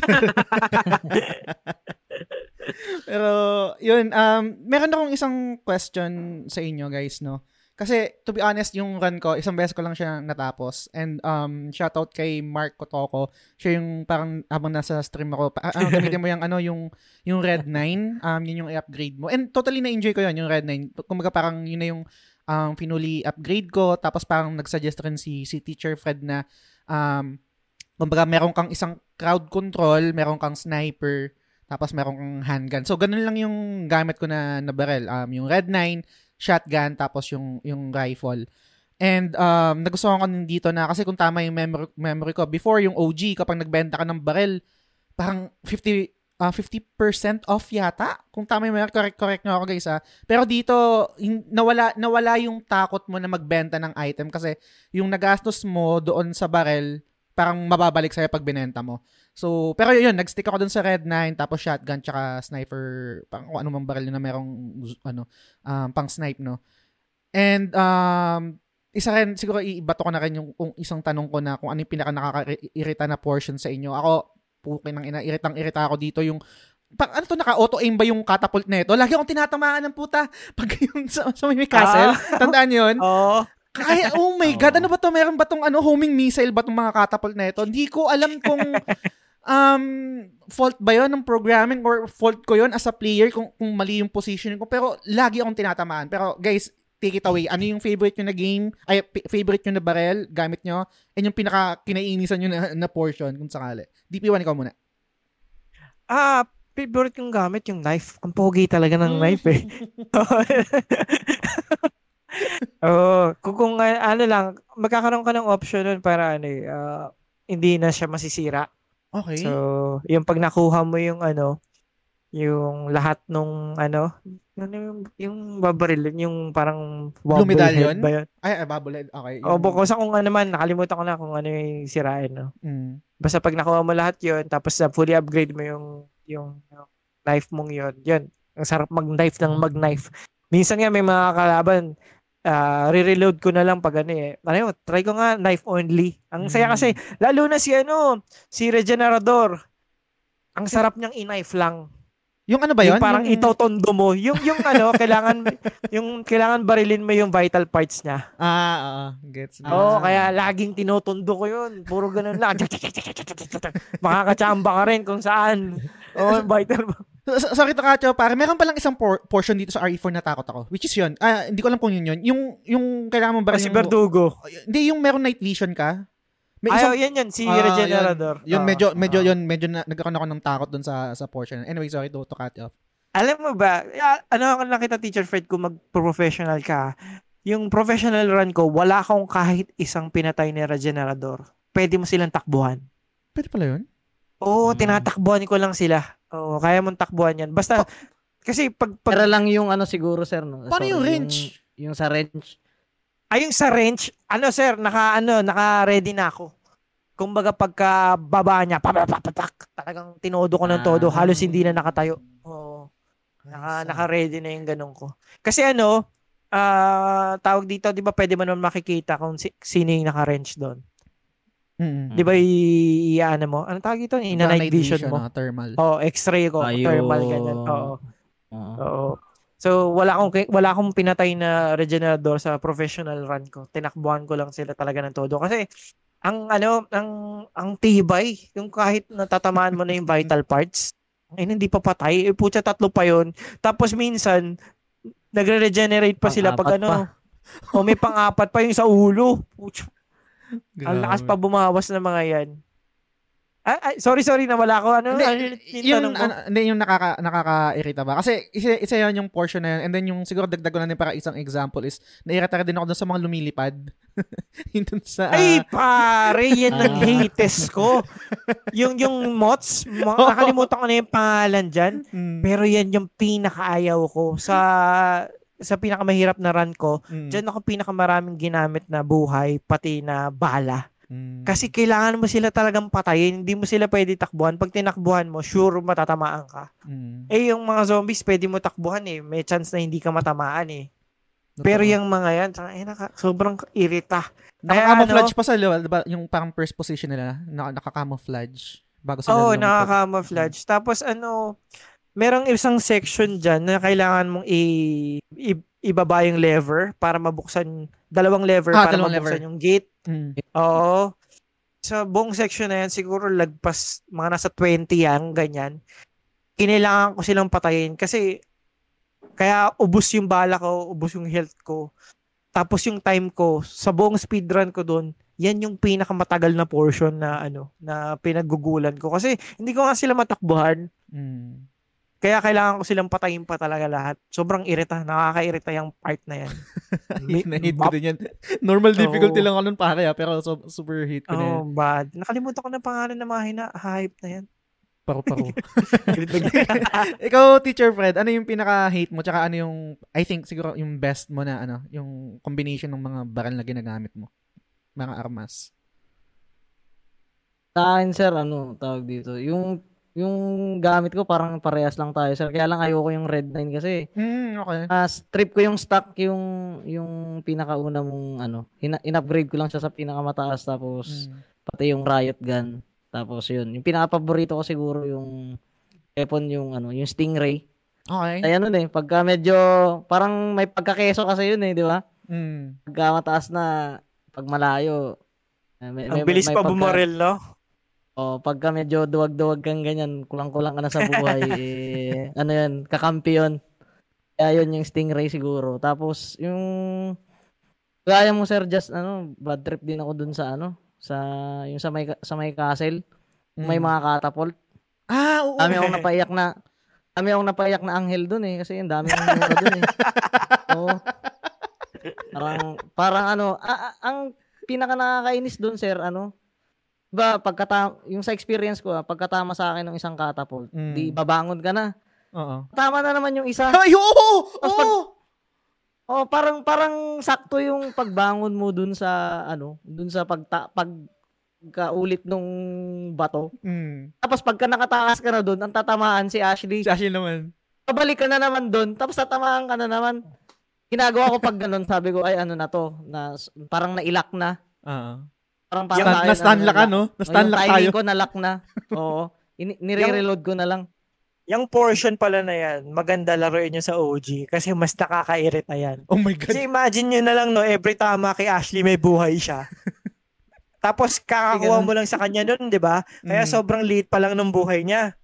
Mm. Kaya bibigyan mo siya lagi mayat maya ng ah, health herbs, o yeah, first aid spray. Mm. Sobrang nakakairita. Pero question, DP1, itong portion na to na binabanggit namin ni Teacher Fred, um, player error ba to? Or talagang mahirap, notorious yung, por- yung portion na to na talagang mahirap siya?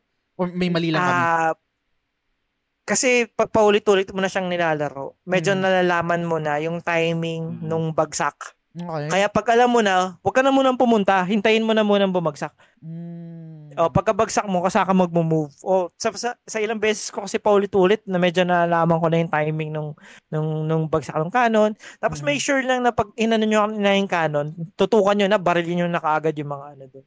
Mm, gets, Oo, gets. medyo nakabisado ko na rin kasi kasi paulit-ulit Dali- eh. Oo, sir. Kahit ako ngayon sa ano, kay madali na lang yung section na yun. Pero yung first playthrough talaga, Oo. Addict din ako dun kasi paikot-ikot pa ako dun, hindi ko pa alam kung saan ako pupunta. Parang nakakalito pa. Tapos, Oh, magpapakahulog ka pala no, hindi naman sinabi. hindi, hindi ko pa alam din yung ano, yung na pwede pa lang may mga skip-skip na ganyan. Yung talagang, yung totoong route talaga Mm. yung ginagawa ko. Tagal ko pa dun eh. Medyo, sa dami kong napayak na anghel dun. Parang, tuwan-tuwa yung ano eh, nasa ilalim eh. Nandun ako. Um, ganito guys, no, bag, ah, gets guys sa mga nakikinig, baka marami kaming na-miss dito, pero uh, message nyo lang kami, ako si DP1 or si Late na Gamer, kung meron kaming mga hindi na-discuss, no. Meron akong dalawang question or dalawang talking points na gusto kong um, pag-usapan pa natin bago tayo mag, ah, mag-end ng episode. First is yung nabanggit na rin naman ni DP1 sa intro, which is yung mga side quest. Um, to be honest, na-enjoy ko rin yun, pero hindi ko lahat ginawa. Yung isang na-enjoy ko na side quest na sinuggest ni, ni Justin habang nag stream ako is yung, ano, pare, ah, try mo yung ano ha, pag nasa castle ka na, yung parang night. Um, Oo, ang sarap ipari nun, grabe. Na-enjoy ko din yun. Yung, so, Oo. wala siya sa original pare, di ba? Tama ba? wala, wala, wala. So, so Sa ang- pagkakaalam ko ah. good addition yun. Shout out Capcom. Ang, ang galing nyo dun sa, sa part na yun. Meron, kayo guys, meron ba kayong parang notable na side quest na na-enjoy nyo dito sa RE4? Ikaw muna, DP1. Ako, ang pinaka nakakairitang side quest, yung Mad Dog. Okay. Oo. Kasi pare, sa professional difficulty, Mm. kailangan mong magtipid, di ba? So, hindi ka muna mag-upgrade. Okay. Tapos, in order na makuha mo kaagad yung spinel, kailangan mo kasi ng 30 before ka pumunta ng castle eh. Mm. So, required kang patayin siya. Pare, sa professional difficulty, napakahirap patayin nun. Try nyo patayin, guys. Kung naglalaro pa lang kayo sa professional difficulty, try nyo siyang patayin. Pulang loob pa. Kasi, napakahirap na niya. Meron pa siyang kasamang mga zombies. Meron pa siyang kasama ng bull. Yung bull na isa, na Mm. ano na isang ah, mini boss. Mm. Lahat sila sabay-sabay pare. Oh Tapos ang bilis pa nung asong yun, hinayopak na yun. oh, promise. Ah, nakakairita yun. And of course, bandang start ka pa lang ng game, di ba? Mm. Hindi pa upgraded lahat ng weapons mo. Konti lang, lang din yung mga bala mo, yung mga ganun. Matatalo mo siya, pero ubus yung gamit mo. Eh, pagkapunta mo ng castle, may laban ka agad. Kaya, kaya parang i-consider mo siya na kailangan ko siyang matalo at the minimal ano use of ammo. Mm. At the same time, wag ako magpabawas ng todo. Tapos, syempre, dapat nagmamadali ako, speedrun, di ba? Mm. Kaya, sobrang iritang-irita ako doon sa side quest na yon. Hindi ko na lang siya ginawa. Hindi ko na siya ginawa. Kasi, natalo ko nga siya, naubos ko lahat ng granada ko, Mm. naubos ko yung oras ko, naubos ko. Hindi ko na lang, chinaga ko na lang maggawa pa ulit ng side quest pagdating ng castle. So, meaning, hindi ko kaagad na-upgrade yung weapons ko nung ano, na required ng 30 spinels. Para anong difficulty yan? Sorry, nakalimutan ko. Ah, professional. Professional. Okay, okay. Mag mag-shoutout lang ako. eh, eh, isang nagustuhan ko dito, dito sa R- sa RE4 no. Ah, context lang syempre nalaro ko lang siya ng normal, yung pinaka basic lang na difficulty no. Kung kung katulad ko kayo guys na um, casual gamer lang, um, masasabi ko na maganda yung ano, ma- ah, parang balance yung yung mga items dito kasi nauubusan ako ng bala. Pero ang ganda nung yung ammo placement or item uh, placement dito sa sa game na okay naubusan ako tapos bilang eventually may mapu, may mapupulot ako na ano na na bala or item or na um, first aid or herb Pinapa-excite niya lang, no? Oo, parang- oh, parang parang na, meron mga moments dito sa game na parang sinasabi ko, ang galing parang galing ng Capcom ha. Parang nabasa nila na mauubusan ako ng bala dito, mauubusan ako ng herb dito. So sa next portion, meron ako kagad makukuha. So goods 'yon para sa mga I think sa normal difficulty na naglalaro, ah, magandang ah, design 'yon. Pero I, I guess siguro pag ibang difficulty, ibang usapan na 'yun siguro. Um, I'm not sure kung paano kung gaano kahirap 'yun kung sa sa ammunition, sa herb, sa first aid, kung gaano kayo nagtitipid para sa para bago kayo umusad sa sa location, no? Pero 'yun. Um, ikaw Teacher Fred, ano yung thoughts mo sa sa mga side quest and kung meron ka man notable or parang um, anecdote dito sa mga na-experience mo sa RE4 remake? Mm, yung sa first playthrough ko kasi sir, di talaga ako nag ano eh, nag masyadong nag-quest. Pero shoutout kay Sir Sel Pineda. yung parang guide eh nung naglalaro ako. Okay. Um, yung yung knight yung Ayun, oh, gold, sa, sa castle? Trinay, trinay kong ano, kalabanin yun. Mm. Na, standard pa lang yun, sir. ah, Hindi pa ang first playthrough.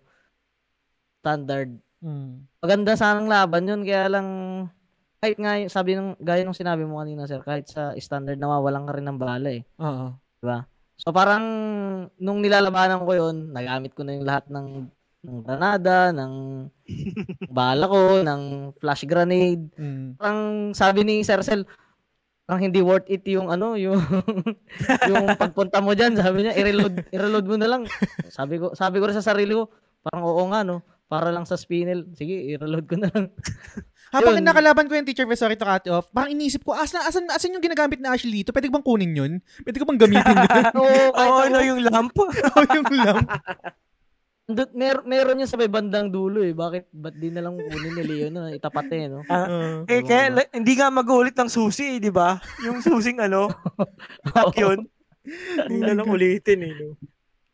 Pero um, meron din sa sorry, um dumadaldal ako. Meron isang portion doon kasi doon na siguro RNG lang kung kasi mahirap din daw yung quote unquote medyo mahirap din daw yung portion na yun sabi ni Justin habang nag-i-stream ako. Sa mga nights din tapos yung babatuhan ka ni Ashley, ah yung parang mabubuhay yung lahat ng night tapos dudumugin ka. Nasakto kasi na ano Ah. pagbato ni Ashley, yung positioning ng mga kalaban dikit-dikit. So pagbato niya sabog kagad lahat ng ano nung nung mga night. So ewan ko kung RNG lang yun pero solid din. Swerte, swerte yun ba? Swerte.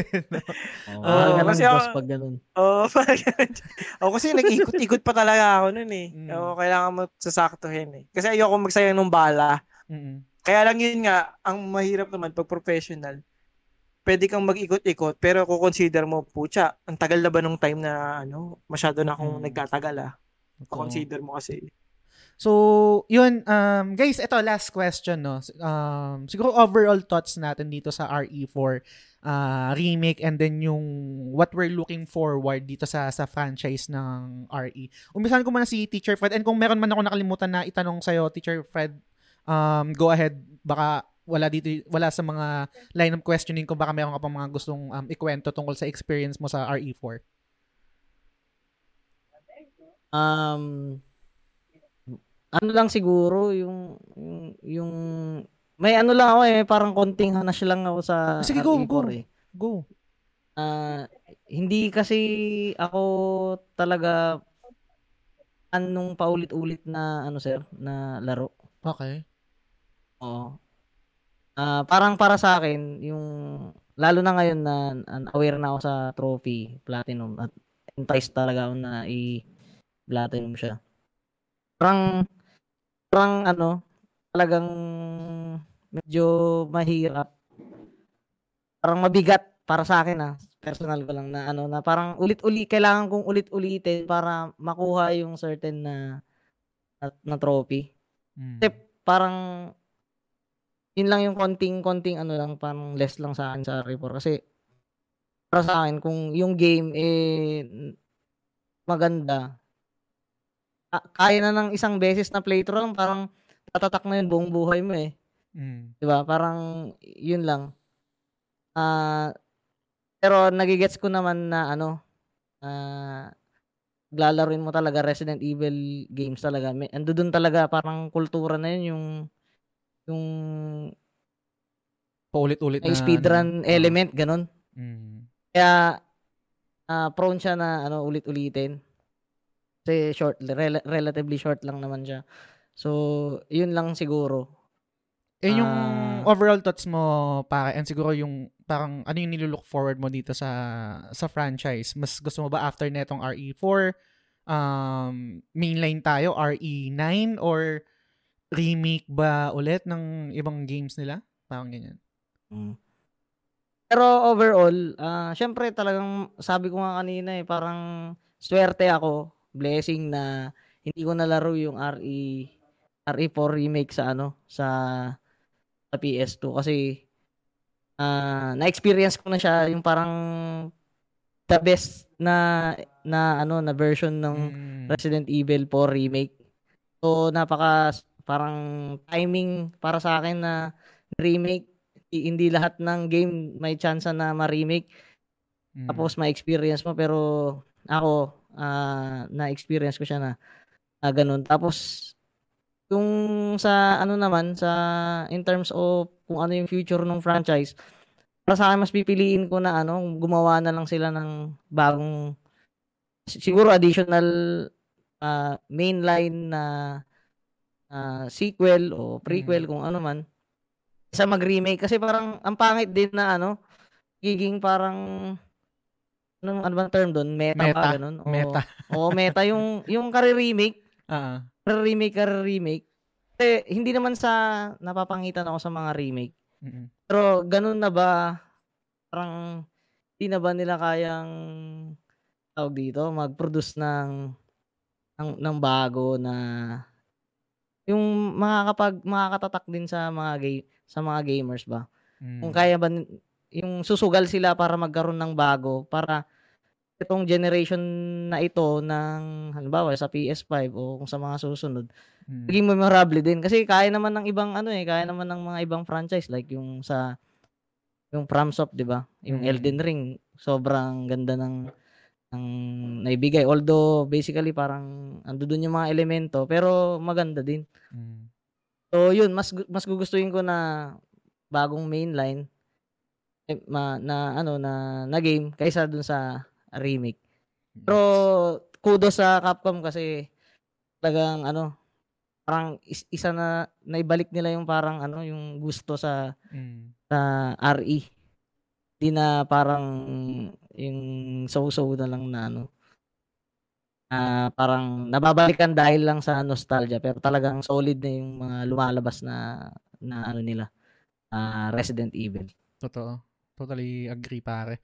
Um, ikaw, DP1, anong overall thoughts mo dito sa RE4 and uh, what are you looking forward to sa sa franchise mismo ng? RE? Ako, ah, agree ako dun kay Teacher Fred, no? I'm really looking forward dun sa ano, Resident Evil 9. Mm. No, sana sa pagtuunan talaga nila ng pansin yun. Doon na nila ilagay yung effort nila instead of ano remaking. Mm. Maganda kasi. Pero eh, not against naman ako dun sa remake kasi ang dami ko na rin ah, nakakahalubilong gamers. Yan, especially dun sa page nagugulat ako ang daming bata na hindi talaga ah, ano knowledgeable dun sa mga games na to. And eh, very ano lucky sila to experience this kasi ano to eh, yung, yung Resident Evil 4, one of the most important games in the entire gaming industry. Mm. Oh, kaya siguro ito yung mga talagang deserve ng remake, yung mga lagpas dekada na, Mm. no? Para ma-experience naman and Metal Gear Solid, please give us that remake.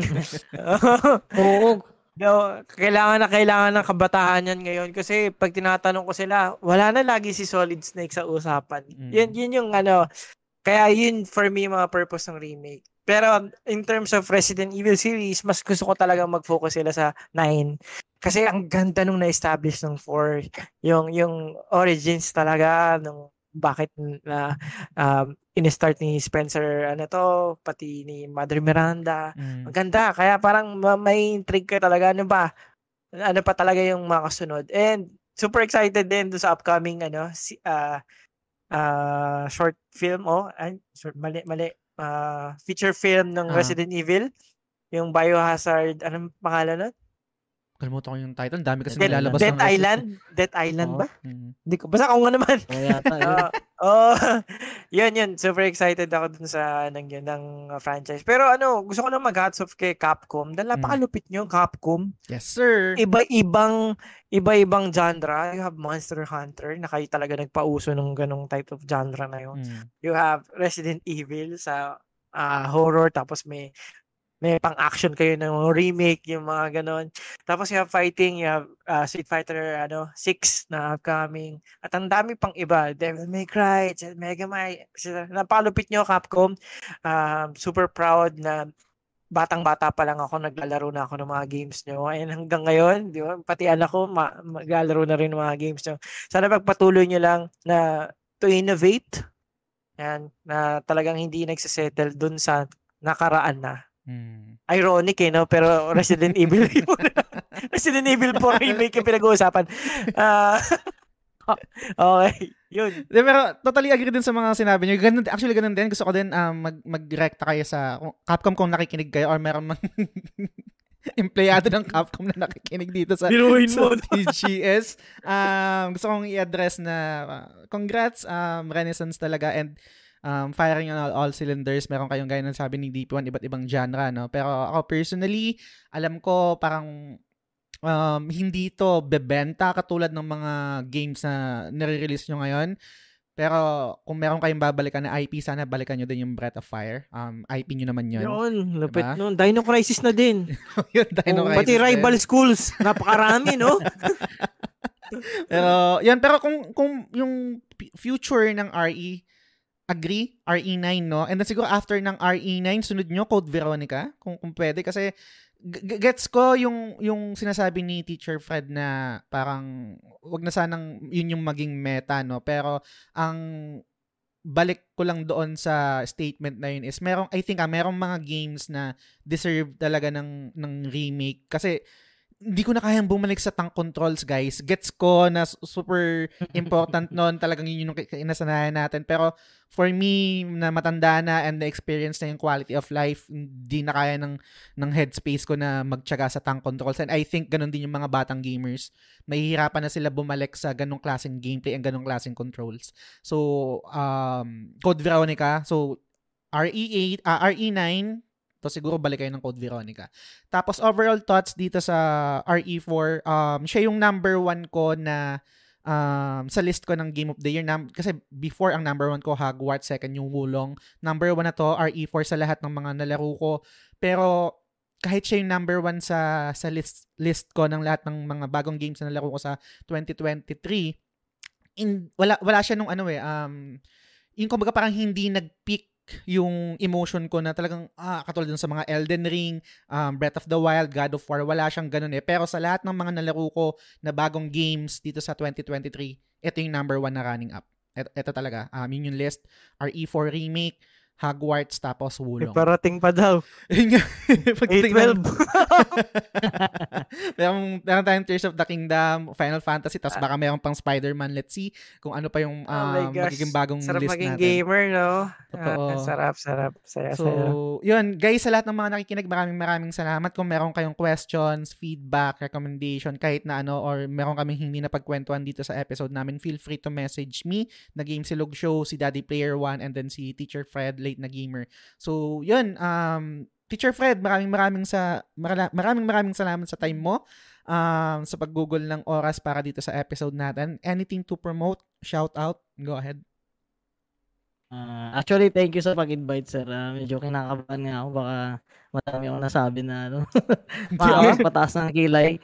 Medyo tinatansya ko rin pero feeling ko ma- ano naman, okay naman yung naging ano ko, mga pinagsasabi ko. Um, shoutout sa asawa ko tsaka dun sa anak-anakan namin aso si Kiro. Si Sekiro. Tapos, oo. si Kiro pero ang ang quirky niya. Napaka-komedyante. Walang, wala bang angas? namesake. Walang angas. Wala eh. Para parang ano, parang komedyante. eh. Yun. Ah, may Quirky may- ro yan. Oh, quirky ro. Sekiro. Yung yung pleasure sa akin, ah, yung pleasure ng pag-invite mo sa ay sa akin, sir. Ah, thank you, thank you sa pag-invite. Ah, may page ako, late na gamer kahit medyo butaw. Kung gusto niyo suportahan, suportahan. Yun lang. Yun. Pag gusto nyo guys ng mga speedrun, um, si Teacher Fred, laging nag-stream yan. Um, I think pinapasa mo yun, di ba? Parang merong website na nagko-collate ng mga ganyan ng speedrun. Anong website ba yan? Ah, n- hindi na ako na hindi na ako nagsasubmit sir ngayon kasi busy na rin kasi hindi na rin nakapag-stream eh. Pero meron talagang ano, kung gusto mo ng legit na na mga speedrun, ah meron meron talagang website na worldwide ang ano ang scope, yung speedrun.com. Nandoon lahat ng malulupit na nakikita natin sa ano sa internet na nag, nag-speedrun. Nandun. Last question, rin Teacher Fred. makikita dun. 1 out of 10 ba talaga ang difficulty na ito?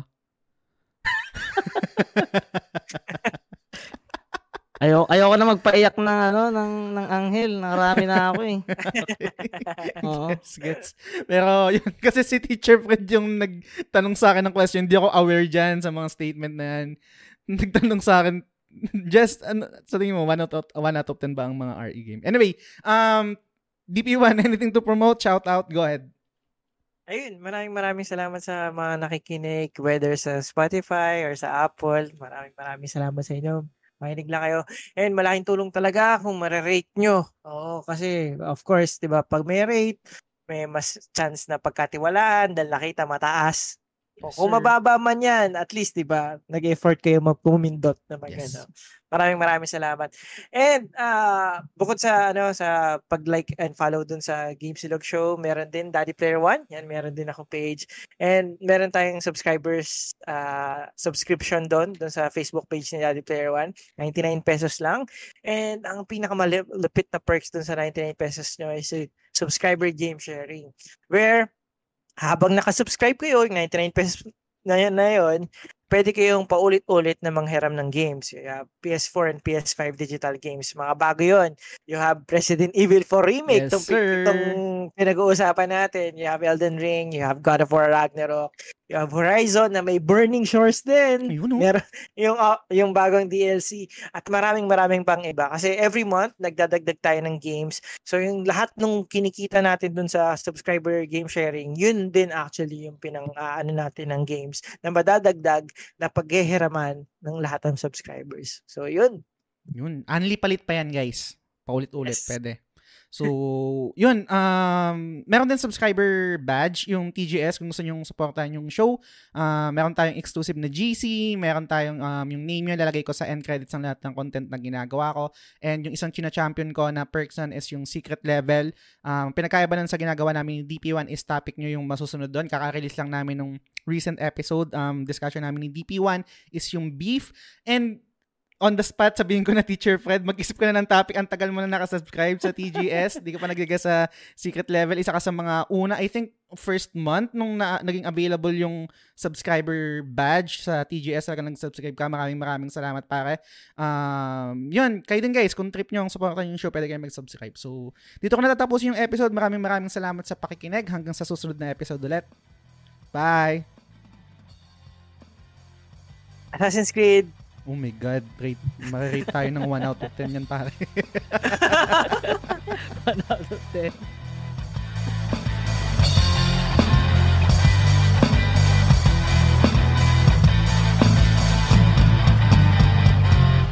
The Game Silog Show is fan-supported at facebook.com slash The Game Silog Show. The following names are our current supporters and I'm eternally grateful for your kindness, support, and generosity. Sands, Mark Andrew Yap or Maku, Frederick Telen Soriano ng Late na Gamer, Mar Valencia, Daddy Player 1, Francis Lance Galapon, Yvette Solivilla ng Ara Ara The Weeb Podcast, Arnel Pableo, Paula David, Vitoy Bautista, Mark Paha, Tess Macalanda, Benson Santa Ana, Jep Bahilot, Mary Fontamillas, Teacher Mike Lau Bacareza, Mark Christian De La Cruz, Mark Divina Gracia, RD Casimiro, Algers Valerio, Ruben Domingo, Ray Anthony Rivera, Bernard James Cruz, TJ Balyares ng Backlog na naman Budolcast, Macy Tang Balyares ng Casual Gamer vs. The World, DJ Silva ng Edgy Weeb, Luigi Tumulak, Richie ang Ultimate Ajushi ng TGS, Nico, Mike Rubio ng X-Core Gamer, Joe Kevin Malyari ng Blue Chip Joe, Nicole McJerk, Bay Ian, Zel Pineda, Shane Rivera, Gab Espiritu, Patrick Ryan Silvosa, Drew Rivera, Albert Gonzalez, Alfred Bacani, Tokayo Jazz Pedrera Lim, Norvin John ng Beyond Platinum's podcast, and Delia Bourbon. Maraming salamat sa inyo guys.